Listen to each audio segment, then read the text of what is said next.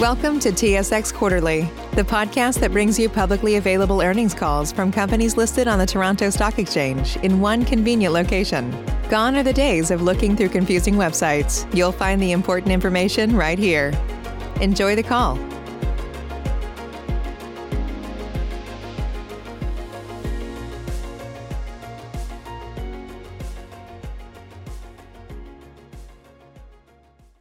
Welcome to the Extendicare Inc. third quarter analyst conference call. As a reminder, all participants are in a listen-only mode, and the conference is being recorded. After the presentation, there will be an opportunity to ask questions. To join the question queue, you may press star, then one on your telephone keypad. Should you need assistance during the conference call, you may signal an operator by pressing star and zero. I would now like to turn the conference over to Jillian Fountain, Vice President, Investor Relations. Please go ahead. Thanks, operator, and good morning, everyone. Welcome to Extendicare's third quarter 2021 results conference call. With me today are Extendicare's President and CEO, Michael Guerriere, and Senior Vice President and CFO, David Bacon. Our Q3 results were disseminated yesterday and are available on our website. The audio webcast of today's call is also available on our website, along with an accompanying slide presentation, which viewers may advance themselves. A replay of the call will be available later this afternoon until November 19th. The replay numbers and passcodes have been provided in our press release, and an archived recording of this call will also be available on our website. Before we get started, please be reminded that today's call may include forward-looking statements. Such statements involve known and unknown risks and uncertainties that may cause actual results to differ materially from those expressed or implied today. We have identified such factors in our public filings with the securities regulators and suggest that you refer to those filings. With that, I'll turn the call over to Michael. Thank you, Jillian, and good morning. Before we review our third quarter results, I will highlight our ongoing efforts to ensure the safety of our residents, clients, and staff as we continue to navigate the COVID-19 pandemic and work to keep the virus out of our homes. In August, we announced that COVID-19 vaccination would become mandatory for all long-term care and retirement home staff across Canada. Those not vaccinated by October 12th were placed on unpaid leave. Currently, all staff working in our long-term care homes and retirement communities are vaccinated. Prior to the implementation of our policy, we had made significant progress on our vaccination campaign, and as a result, we were able to implement our policy with minimal disruption to operations.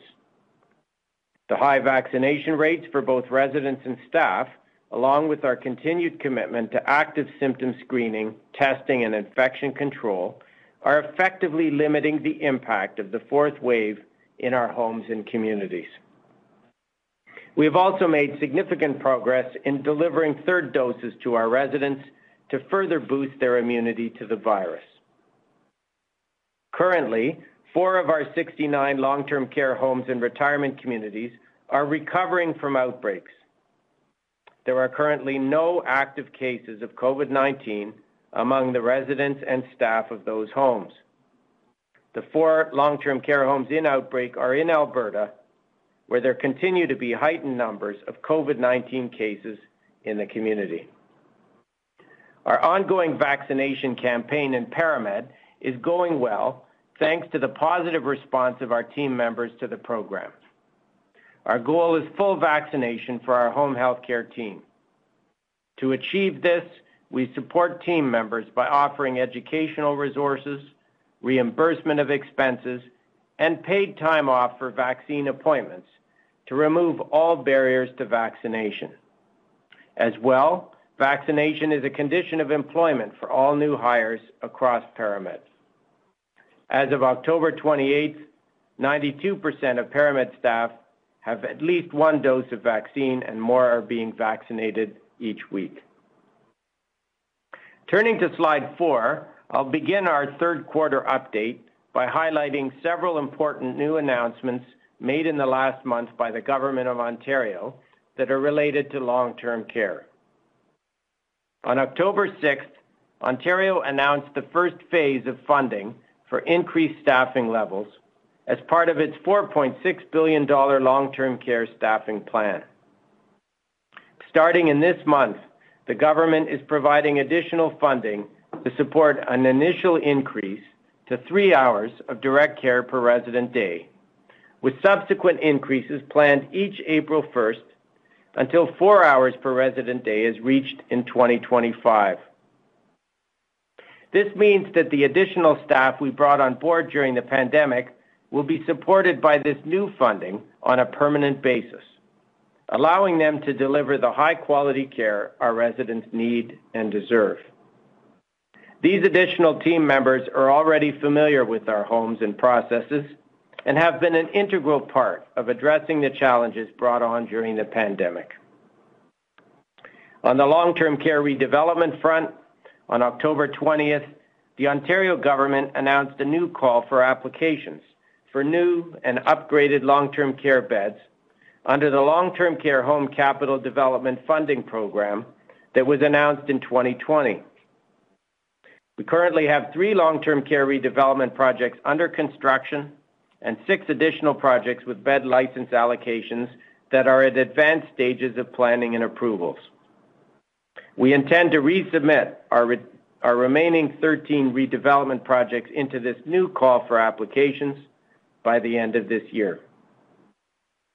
And then just yesterday, the Ontario government announced its fall economic update and allocated an additional 3.7 billion dollars in funding starting in 2024-25 toward the commitment to build 30,000 net new beds and uh, 28,000 upgraded long-term care beds across the province by 2028. This brings its total investment in new homes to 6.4 billion dollars. On October 28th, the Ontario government introduced Bill 37, the Providing More Care, Protecting Seniors and Building More Beds Act. In addition to detailing the commitment to increase direct care hours and build new long-term care beds, it outlines measures to improve transparency and accountability in the long-term care sector.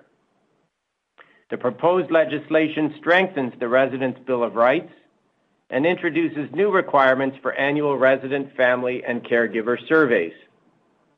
It also establishes new compliance and enforcement tools. We believe that the proposed legislation is an important and positive step toward ensuring seniors get the quality of care they need and deserve.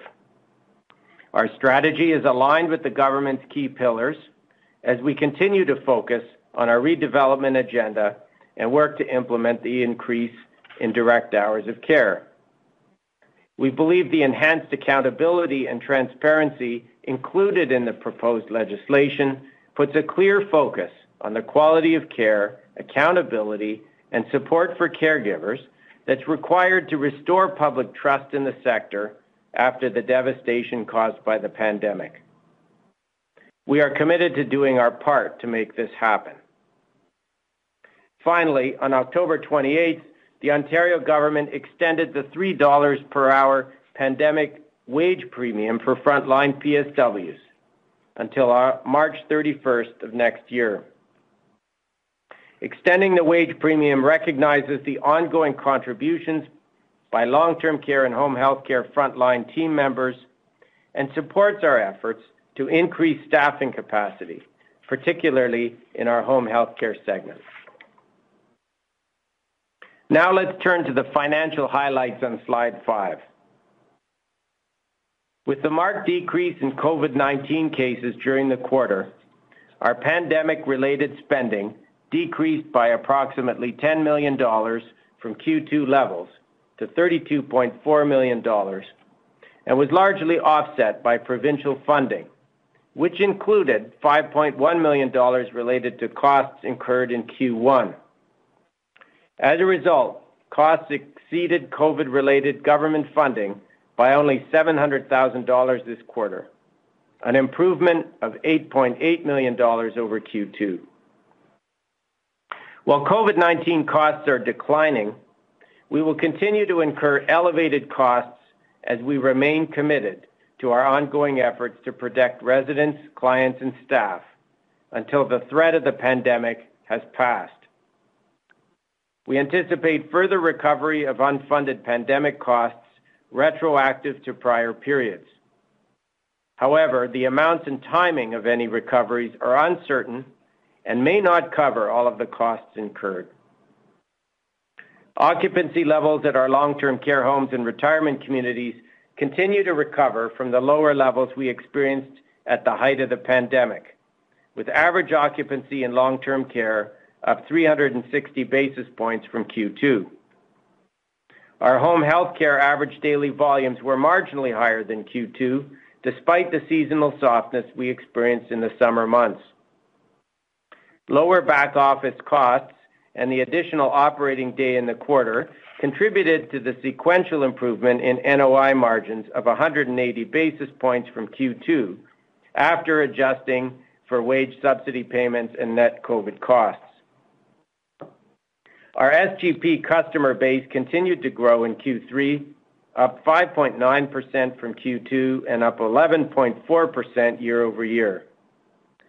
NOI in our other operations segment was down this quarter compared to Q2 and prior year as a result of investments in growth initiatives to capitalize on future opportunities in this segment.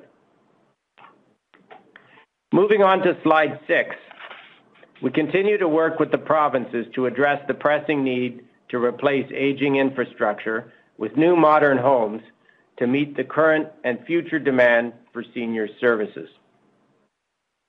In total, we have 22 long-term care redevelopment projects in Ontario that we are actively advancing with the goal of building more than 4,200 new long-term care beds, 3,285 of which would replace aging Class C beds across the province. Last week, we commenced construction of a new long-term care home in Stittsville, near Ottawa. This new 256-bed home will replace a 240-bed Class C home nearby, with completion expected in the first quarter of 2024. This project joins two other homes already under construction in Kingston and Sudbury. Together, these three projects will replace 684 Class C beds with 704 new beds, requiring a net investment of approximately 179 million dollars. We have a further six projects in advanced stages of approvals in Ontario, with a goal of commencing construction on all six before the end of 2023. These projects represent an estimated 285 million in additional net investment. We are currently working to resubmit our remaining 13 projects by the end of the year in response to the newly announced call for applications by the Ontario government. We continue to work with our industry partners and the government to address those projects that are facing economic barriers that affect their feasibility under the current capital funding program, including diseconomies of small scale in rural areas and very high land acquisition costs in the GTA. Moving to slide seven and our long-term care operations, lower rates of COVID-19 in the community and easing of pandemic-related restrictions resulted in a decline in costs and an increase in admissions during the quarter. COVID-19 related costs were 23.2 million in the quarter, down 29% from Q2.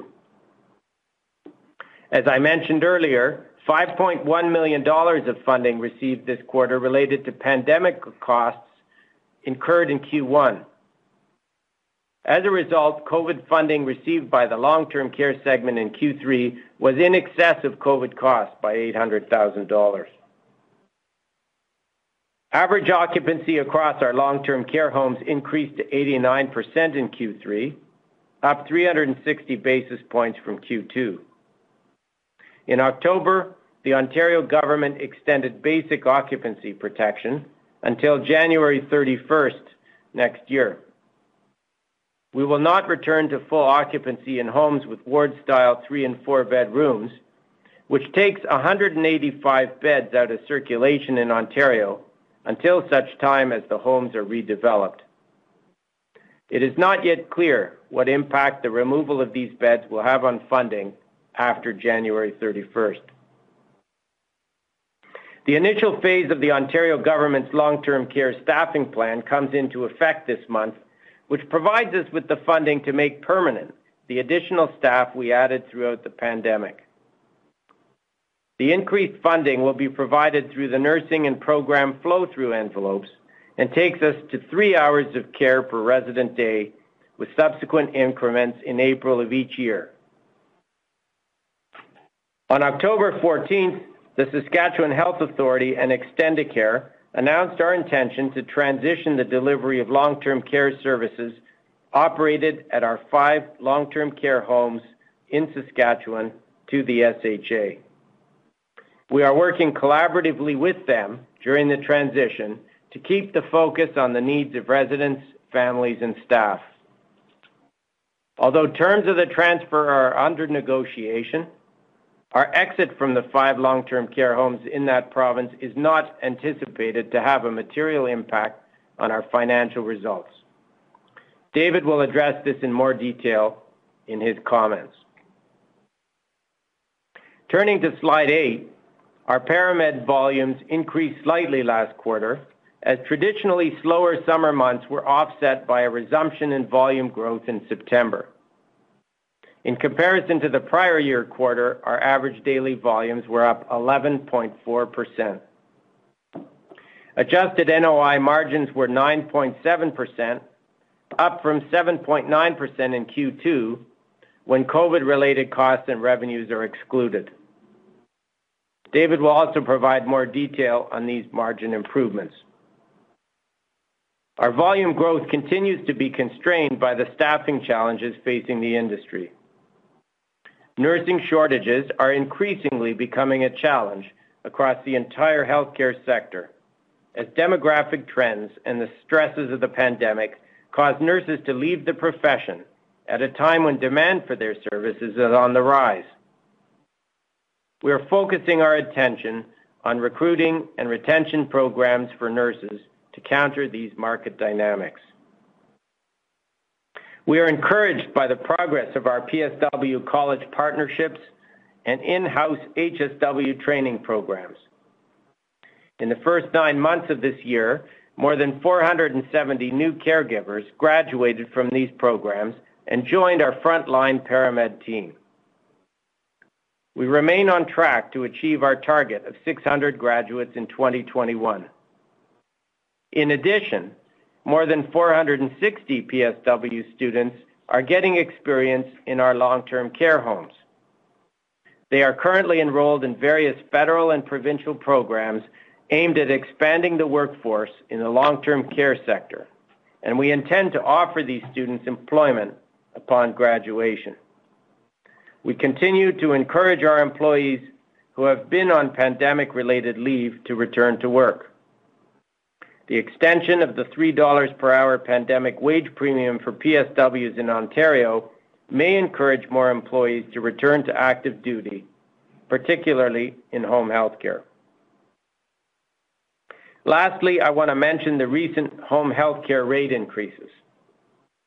Subsequent to the end of the third quarter, we received notice that home health care rates in Ontario and Alberta have increased, retroactive to April 1st, 2021.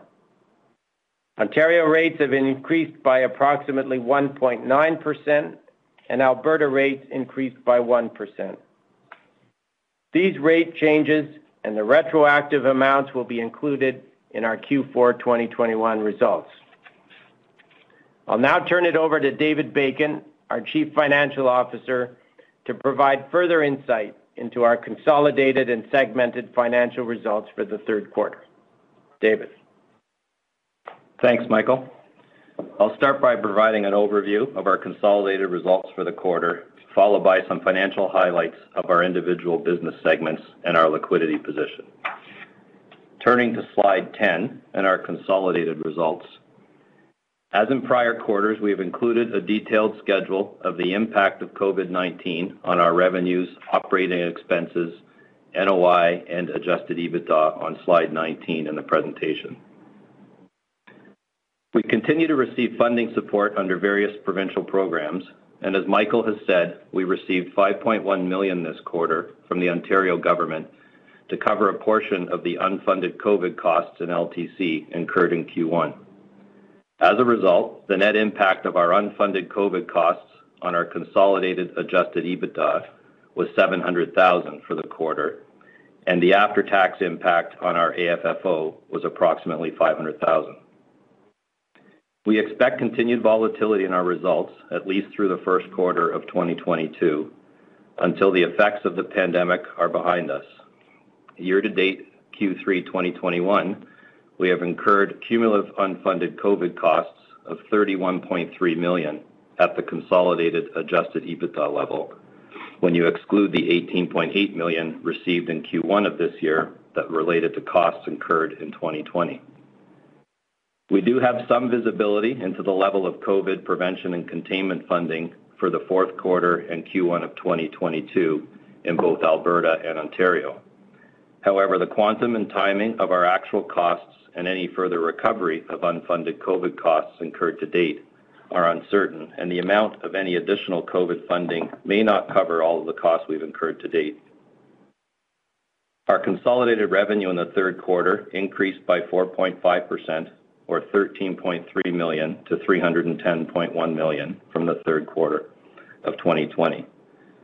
This increase was driven primarily by an 11.4% increase in home health care volumes, increased COVID-related funding of 3 million, long-term care funding enhancements, and lower group purchasing volumes related to slowing demand for pandemic supplies. Due to ParaMed's receipt of 50.8 million in the Canada Emergency Wage Subsidy in Q3 of last year, our quarterly consolidated net operating income was down 44.4 million to 31.6 million and represented 10.2% of revenue, compared to 25.6% in Q3 2020. Excluding the wage subsidy, consolidated NOI grew by 6.4 million to 31.6 million, with an NOI margin of 10.2%, up from 8.5% in Q3 2020. Improvements in home healthcare operations and a reduction in net COVID costs were partly offset by increased costs of resident care, lower preferred accommodation revenue in our long-term care operations, and a decline in NOI of our other operations. Our consolidated adjusted EBITDA decreased 44.5 million from Q3 2020 to 19.3 million due to the factors impacting NOI noted above.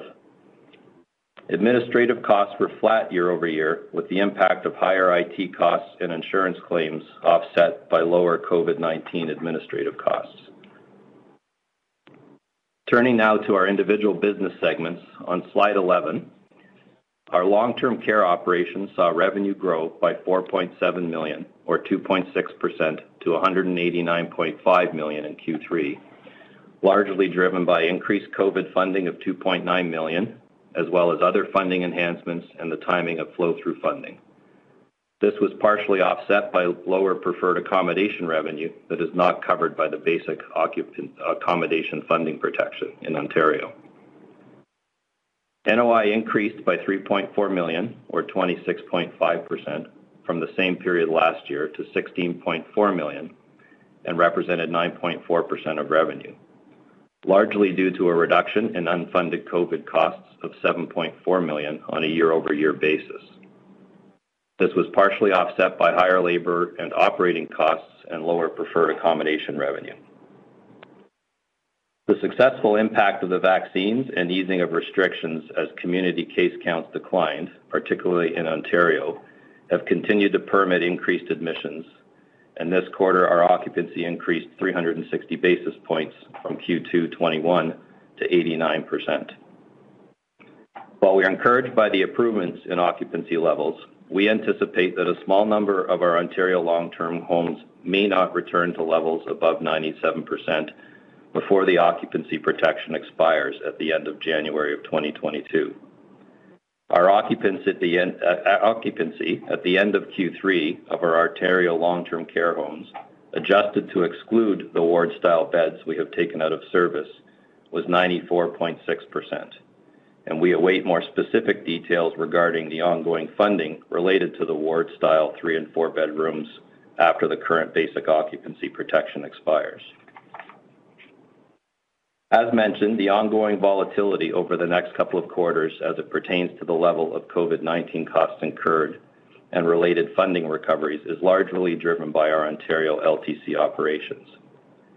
However, the initial phase of the Ontario long-term care staffing plan that commences this month will help to alleviate some COVID cost pressures by funding the staff we added during the pandemic through enhancements to the nursing and program envelopes, where any funding not spent on resident care is returned to the government. We estimate the LTC staffing plan will provide incremental flow-through funding towards direct care hours of between 40 million-45 million in 2022. As Michael discussed, we are transitioning the operations and potentially the ownership of our five long-term care homes in Saskatchewan to the Saskatchewan Health Authority in 2022. The transfer is not anticipated to have a material adverse impact on the business, results of operations, or financial condition of the company. The Saskatchewan long-term care homes contributed 42.6 million in revenue and had an NOI loss of 1.3 million, an estimated negative impact on AFFO of 1.5 million for the nine months ended September 30th, 2021. From a balance sheet perspective, the net book value of the assets related to our Saskatchewan long-term care homes is 5.4 million, and we currently have 3.2 million in outstanding mortgage financing remaining on these homes that matures in January of 2022. Turning next to our home health care segment, revenue grew 8.8 million or 9.4% to 102 million in Q3, driven by an 11.4% increase in average daily volume year-over-year. Excluding the wage subsidy received in Q3, ParaMed's NOI grew by 4 million to 8.7 million, with an NOI margin of 8.5%, up from 5.1% in Q3 of 2020. This improvement reflects growth in volumes, lowered workers' compensation costs, and improved back-office efficiencies, partially offset by an increase in the unfunded net COVID costs in ParaMed. On a sequential basis, excluding the impact of the wage subsidy and the impacts of net COVID costs, the NOI margin in Q3 was 9.7%, up from 7.9% in Q2 and up from 7.3% in Q1. Our average daily volumes were up 0.3% in Q2, impacted by the traditional lower volumes in the summer months. Back-office efficiencies continue to drive NOI margin improvements. Our NOI this quarter also benefited from a non-recurring workers' compensation rebate and the impact of an additional operating day as compared to Q2 of 2021. Excluding these two factors, the Q3 margin would have been approximately 9.1%. As Michael mentioned earlier, the Ontario and Alberta governments implemented rate increases retroactive to April 1, of 2021, which will be recorded in Q4 of 2021. We estimate that the annualized impact on revenue from these rate increases to be in the range of 6 million-7 million dollars. Turning now to our retirement operations on slide 13. Increased occupancy levels and care services came with higher labor and promotional costs, leading to a slight year-over-year decline in financial performance. Q3 revenue was up slightly by 100,000, driven by improvements in our lease-up properties, while NOI declined 200,000 to 3 million, representing 24.8% of revenue. Throughout the pandemic, our stabilized average occupancy has remained above 90% and was 90.2% for the nine months ended September 30th. During Q2, it averaged 89.8%, down 210 basis points from Q3 of 2020, but ended Q3 at 90.3%, up 80 basis points from the as at June 30th, 2021 occupancy. In terms of the retirement portfolio overall, average occupancy grew 130 basis points from Q3 2020 and sequentially from Q2 of this year, driven by lease-up improvements, offset by a modest decline in our stabilized communities. The easing of restrictions has allowed occupancy in our lease-up communities to end the quarter at 79.7%, up 670 basis points from Q2 of 2021, and we anticipate continued improvements as long as community infection rates remain low with respect to COVID. Turning now to our other business segment on slide 14. Our Assist Contract Services and SGP Group Purchasing Services revenue declined 4.3%, largely due to lower group purchasing volumes associated with a decline in the demand and price for pandemic supplies. We increased our spending on business development and other growth initiatives this quarter, which has led to a year-over-year decline in NOI and NOI margins in our third quarter. Year to date, our NOI margin in our other operations segment is 56.6%, which was in line with our segment's historical margins prior to COVID. The underlying demand for our services remains strong, and SGP now supports over 88,000 third-party residents, an increase of 11.4% from Q3 2020 and up 5.9% from our second quarter. Finally, turning to our overall financial position. At the end of Q3, our consolidated cash on hand remained strong at 132 million, with 73 million in undrawn credit facilities and approximately 96 million in undrawn construction financing facilities for our Sudbury and Kingston long-term care projects. We are currently in the process of negotiating construction financing for our new long-term care redevelopment project in Stittsville and expect this to be completed in Q4 on similar terms as the Sudbury and Kingston financing. With that, I'll pass the call back to Michael for his closing remarks. Thank you, David. I thank our team members for their efforts and their dedication to help keep the virus out of our homes. The high vaccination rate we achieved even before the announcement of our mandatory policy is a testament to the outstanding commitment of our care team members to our residents, clients, and their families. Our primary focus continues to be on meeting the needs of our residents, clients, and team members. We are extremely encouraged by our progress to date and the success of the booster vaccine campaign to provide a further level of protection in our homes. Enhanced staffing levels, regular testing, and ongoing prevention measures will remain in place until the pandemic is firmly behind us. Extendicare has been delivering services across the seniors care continuum for more than 50 years, and we are building for the next 50. Demand for high-quality seniors care continues to increase as the aging demographic strains our health system. We are committed to addressing the pressing need to replace aging infrastructure and expand long-term care capacity through our redevelopment program. We are also continuing to invest in our people to provide seniors with the high-quality care they need and deserve. Thank you for your continued interest and support. With that, we'd be happy to take any questions you might have.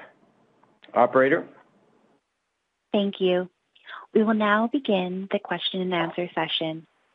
To join the question queue, you may press star then one on your telephone keypad. You will hear a tone acknowledging your request. If you are using a speakerphone, please pick up your handset before pressing any keys. To withdraw your question, please press star then two. We will pause for a moment as callers join the queue.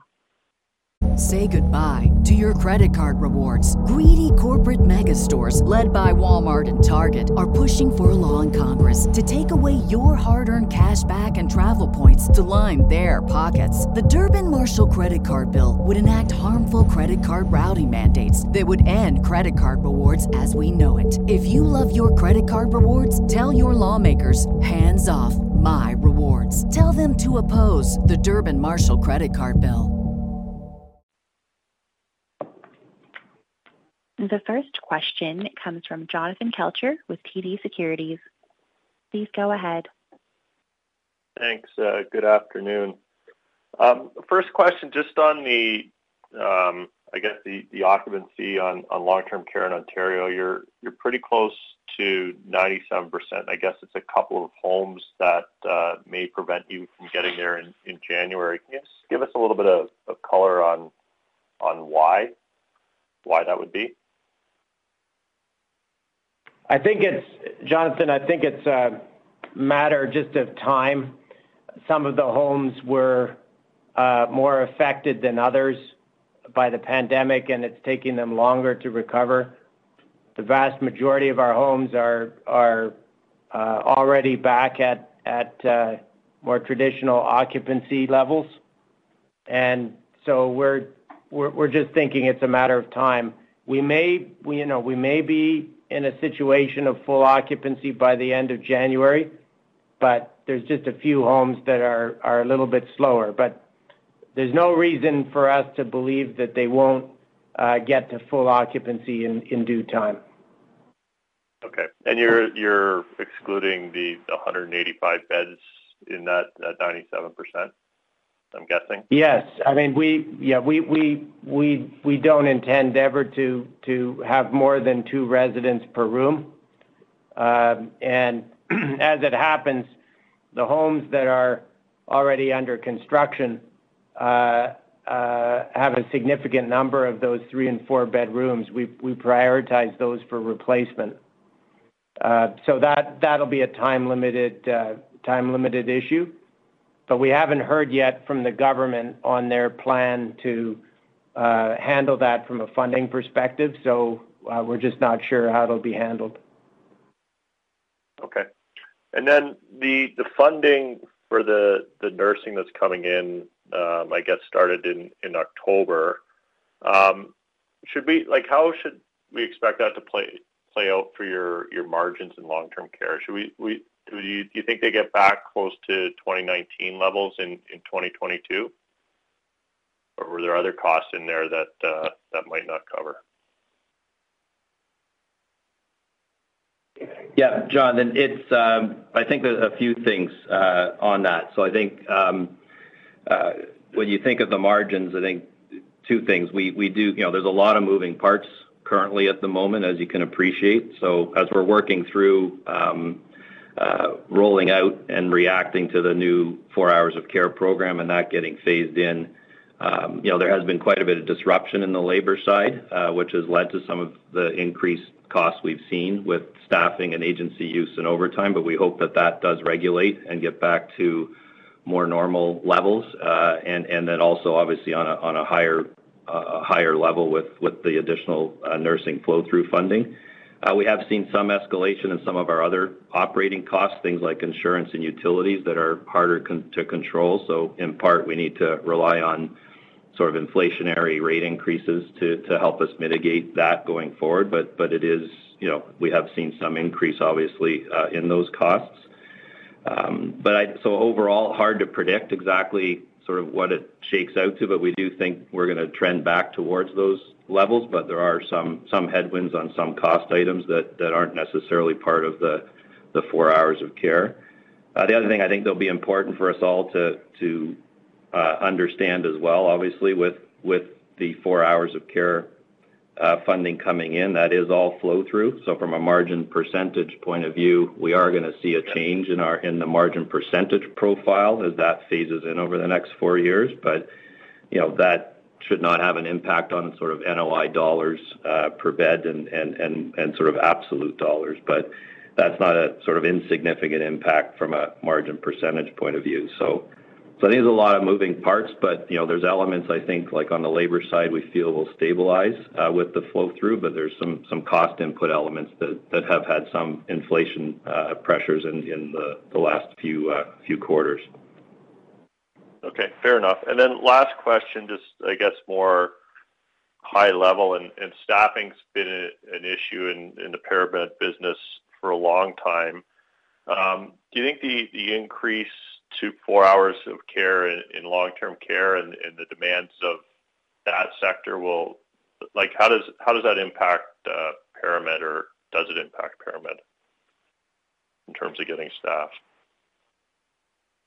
Well, good question, Jonathan. I think there's uh, uh, a balancing act between the increased need for caregivers, the changes in compensation that are happening in the sector, and the increase in supply of new workers through the various government programs that have been announced.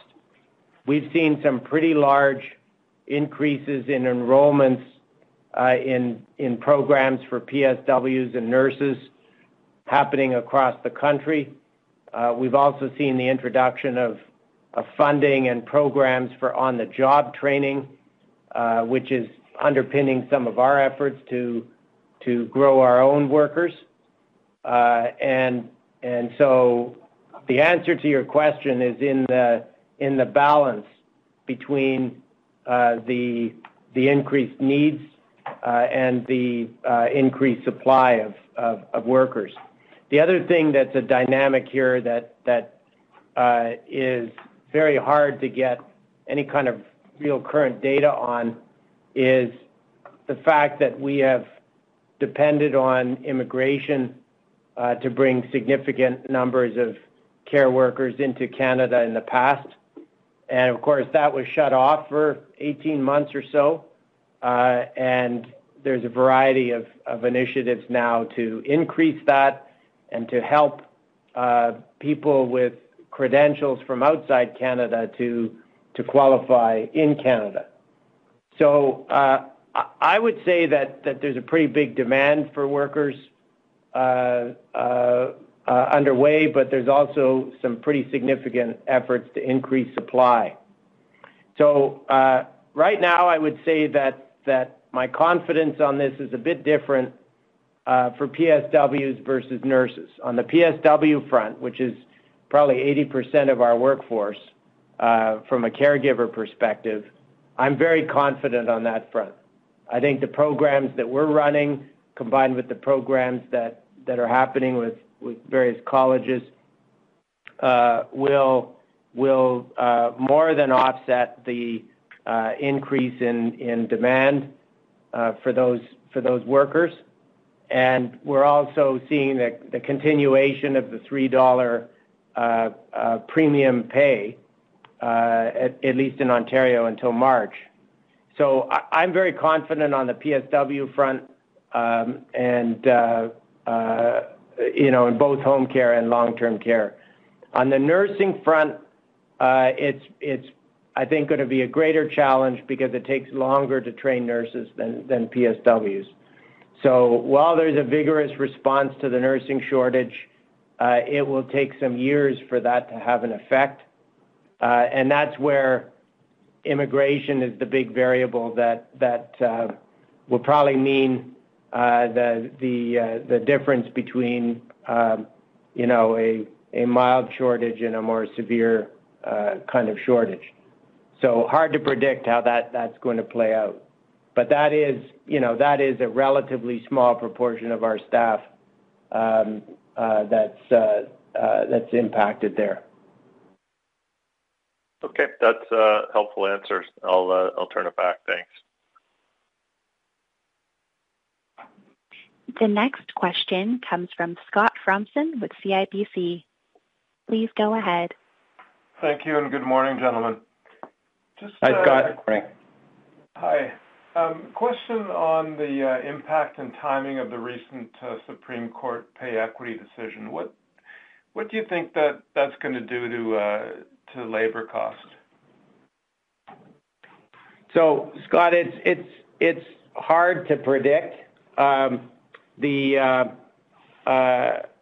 is a complex issue that really goes back over a decade. Uh, and it's something we're working with other long-term care operators, unions, and the government to try to work our way through. But, you know, I will say there's a couple of things to when looking at this issue. One is that it's industry-wide. It affects the whole uh, long-term care industry, and in fact, uh, probably has knock-on effects in other sectors of the health system as well. Second is the fact that pay equity adjustments historically have been funded by government. So this really is a sector-wide issue to sort out. Uh, and um, uh, I think it's gonna take some time for us to resolve it. So it so it sounds like it will be addressed, but there could be a lag as with uh, other reimbursements. Is that fair?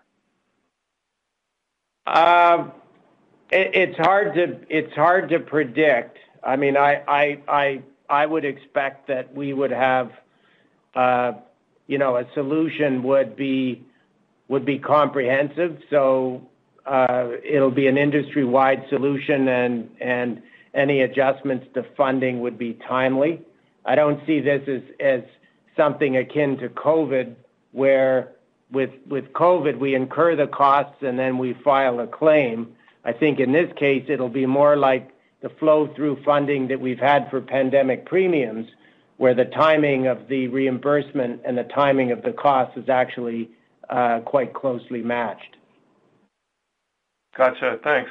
And just for modeling purposes, when do you expect um, to remove the beds in Saskatchewan, the 649 uh, beds? Yeah, Scott, I think it's it's hard to say um, uh, exactly on the timing of that. Um, uh, it is gonna happen in 2022. Uh, we are trying to focus on having that done um, sometime before the end of Q3, but it is difficult to predict the exact timing at the moment.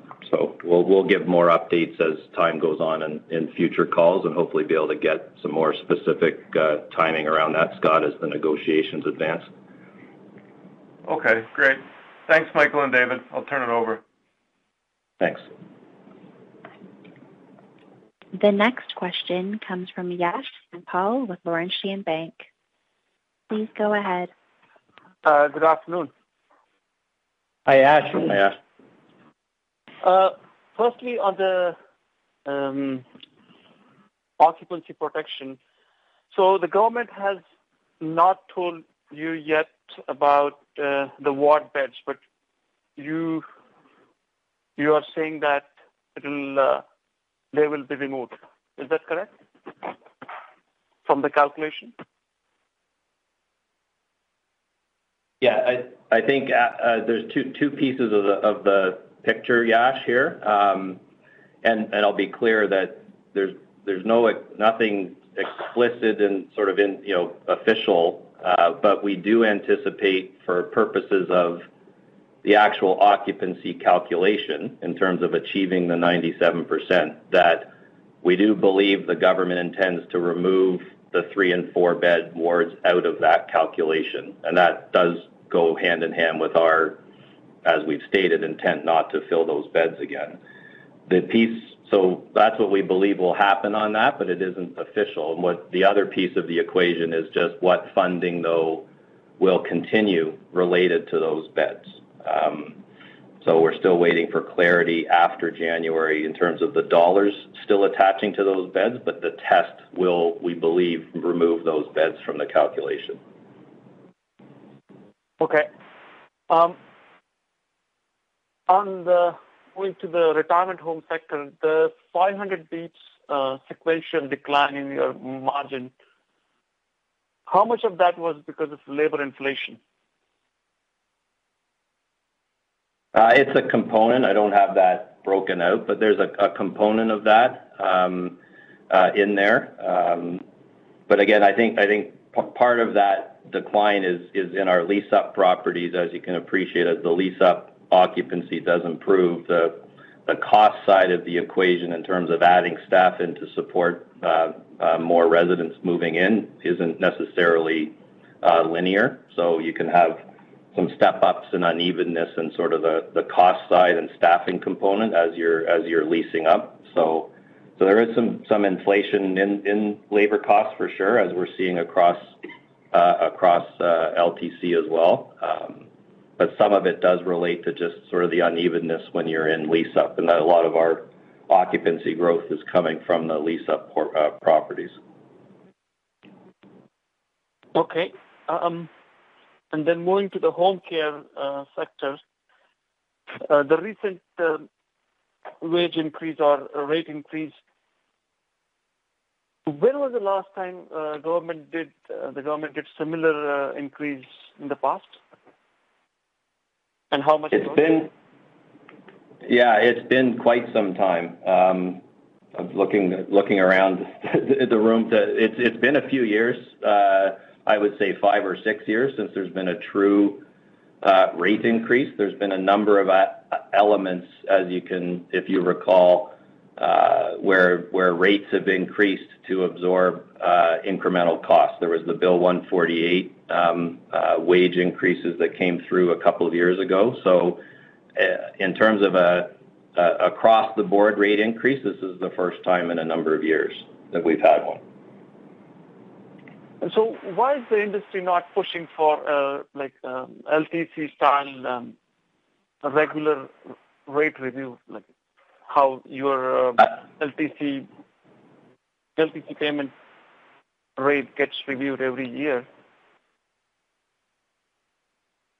Yes, you may you may want to just take a look at the the release from uh, the Home Care Ontario Association yesterday uh, in response to the fall economic statement in Ontario. Uh, it um, uh, it does just that. Okay, I will I will do that.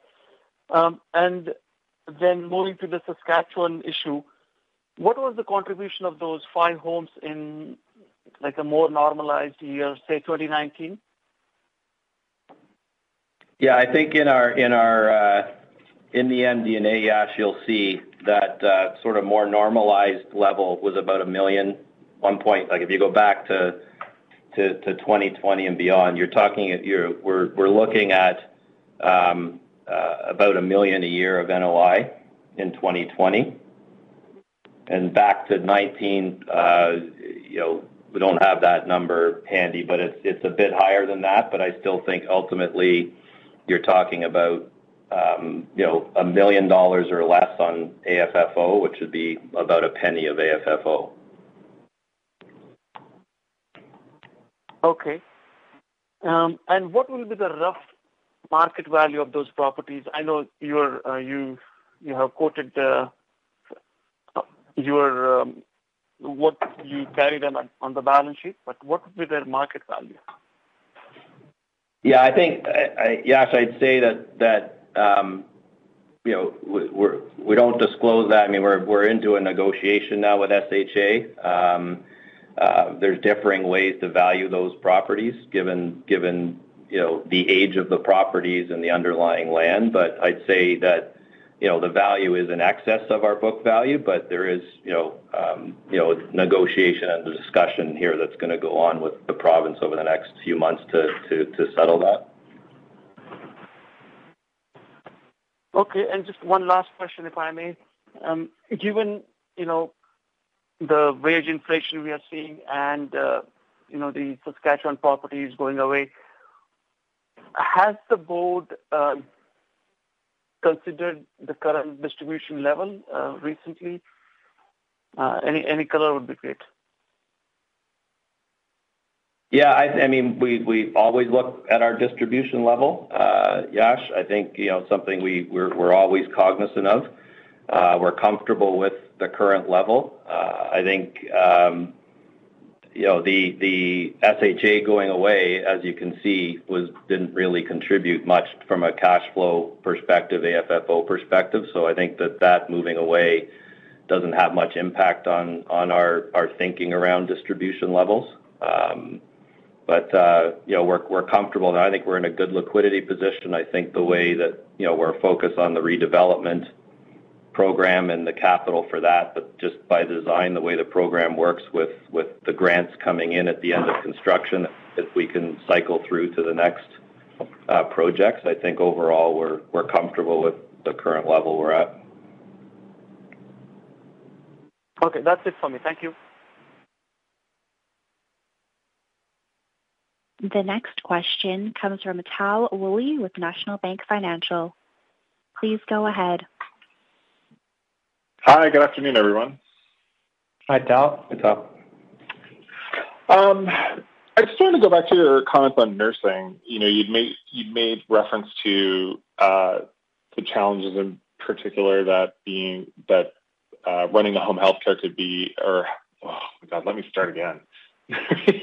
you'd made reference to the challenges uh, that you're having finding uh, adequate nursing staff for home health care uh, in this environment.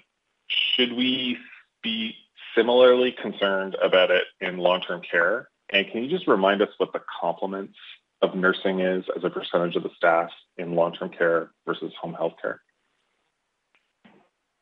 Yeah, I, I, they're they're pretty similar, uh, Tal. I, I I don't know those numbers off the top of my head, but but you know it's just definitely a majority of of of our staff are are PSWs with with support from nurses in both both of our segments.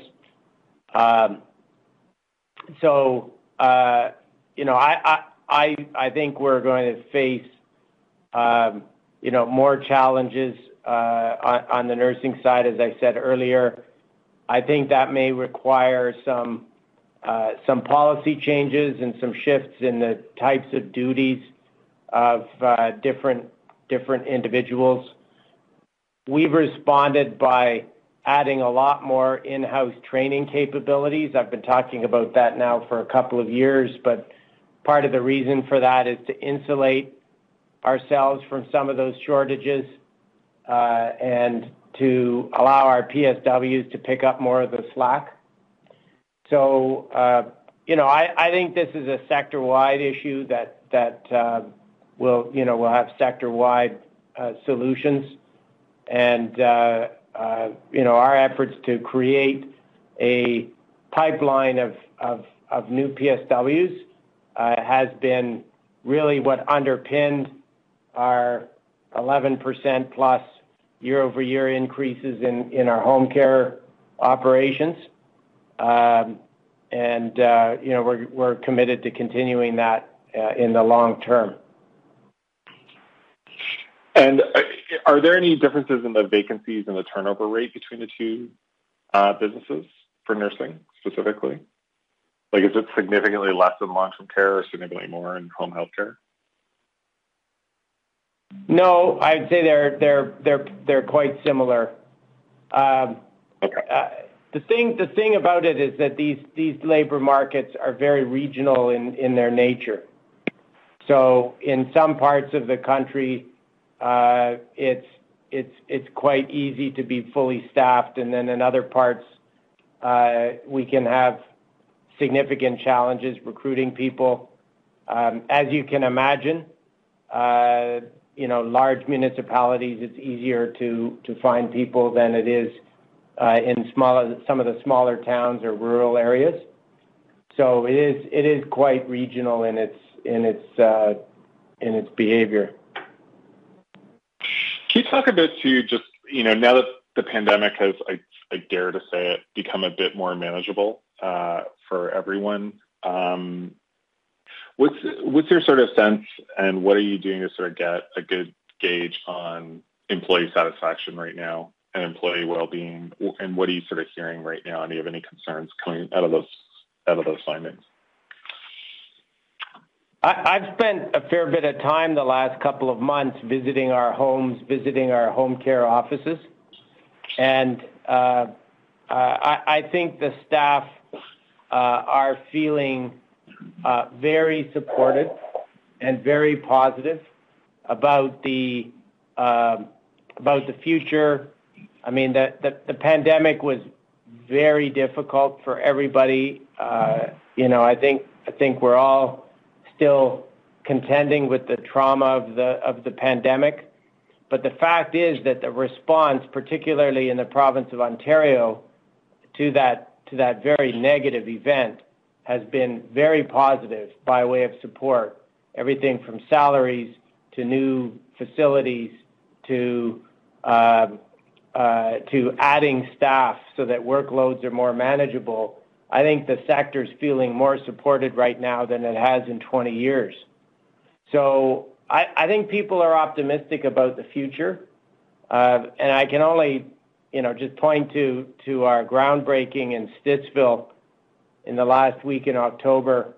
Um, we had a lot of our staff there. They were very excited to see us break ground on a new new home.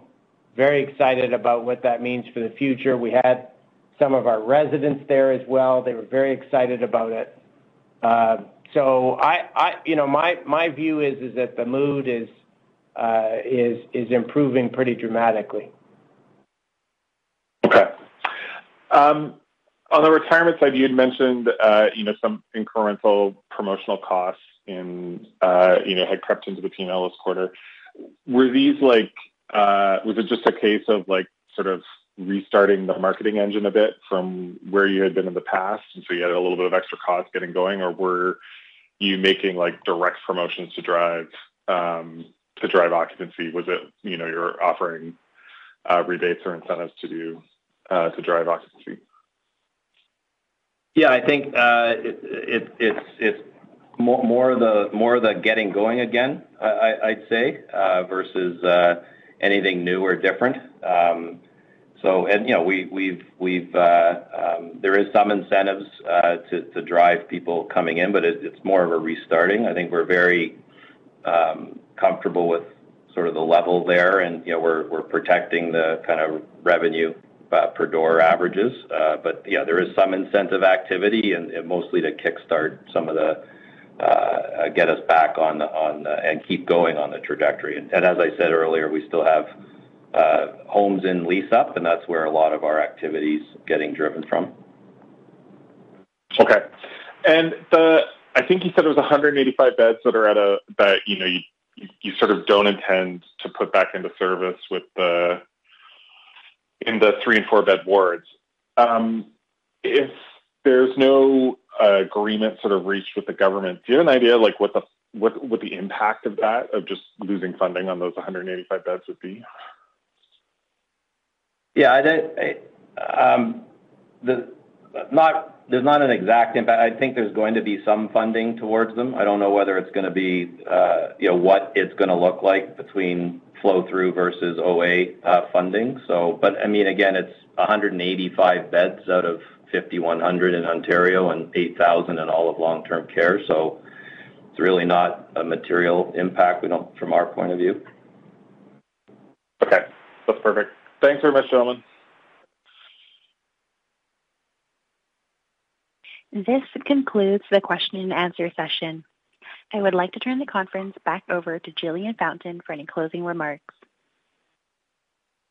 Thank you, operator. That concludes our call for today. This presentation is available on our website, as are the call-in numbers for an archive recording.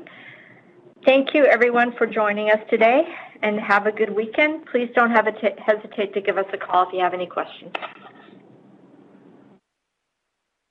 This concludes today's conference call. You may disconnect your lines. Thank you for participating and have a pleasant day.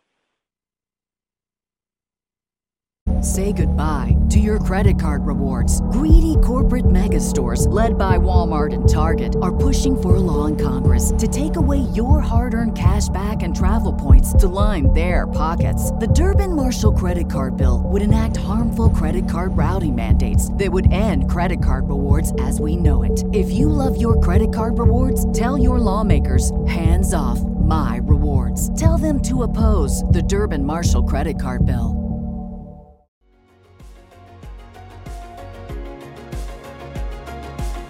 Thank you for listening to TSX Quarterly. If you enjoyed the cast, remember to leave a good rating. And remember, for any additional inquiries, please consult the company's investor relations section on their website.